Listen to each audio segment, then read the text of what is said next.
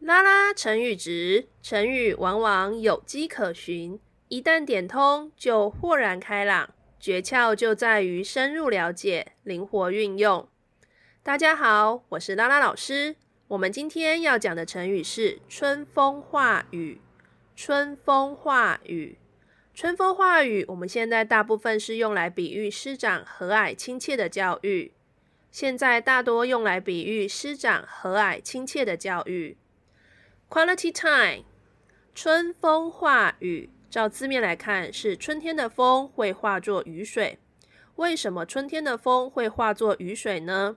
因为春天的前一个季节是冬天，冬天的气温较低，而且会下雪，春天的风是比较和煦的，所以它会把这样子的一个雪，因为气温融化而成为了水，或者是变成了雨水，去滋润大地，让大地下面的那个草木因此而获得的滋润生长。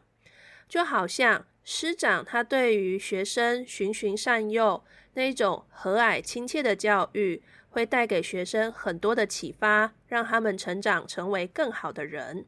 所以春风化雨我们现在大部分是用来比喻师长和蔼亲切的教育。